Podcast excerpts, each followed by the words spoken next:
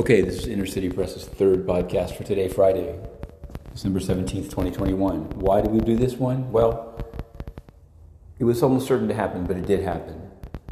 After a long lunch break, after some negotiations back and forth between the lawyers, Judge Alison Nathan asked Ghislaine Maxwell, Do you understand that it's your right to testify, and it's your decision to testify or not testify? Whereas most defendants just say, Yes, I understand, I won't testify. Ghislaine Maxwell said, Your Honor, the government has not proved its case beyond a reasonable doubt, so there is no need for me to testify. She will not testify, and the news from that is that this case is coming to a close and fast. There will be 15 minutes of reading of stipulations, that's agreements between the two parties. Tomorrow, Saturday, beginning at 9 a.m., there'll be a charging conference, kind of legal schmeagle, but they'll decide on how to charge the jury. Monday, closing arguments, government defense, government rebuttal a charge read by Judge Nathan to the jury, and then they begin to deliberate. Probably Monday they'll actually not only choose a foreperson, but do a bit more. And of course, they'll have Tuesday and Wednesday.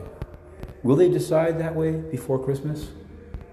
If they convict Ghislaine Maxwell, will she say it was just the Christmas rush before her birthday on Christmas? Well, we'll have to find out. There was another interesting issue that came up just now, which was an argument about getting into evidence a 1996 case by the U.S. government against Epstein. No, no, not for child sex abuse, but about real estate.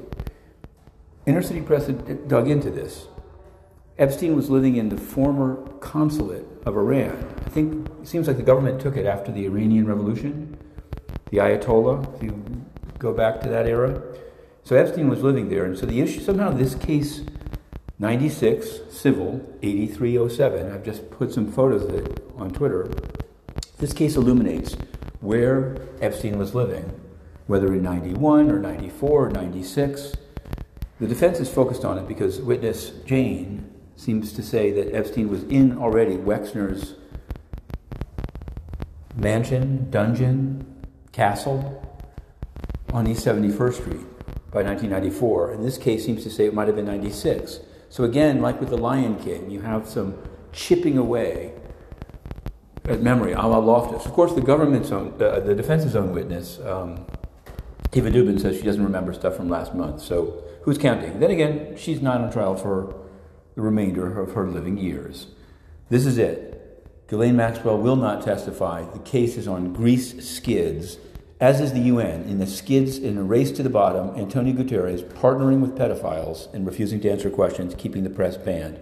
We will not rest, we will not stop. Maximum Maxwell, Matthew Russell Lee, the three minute drill.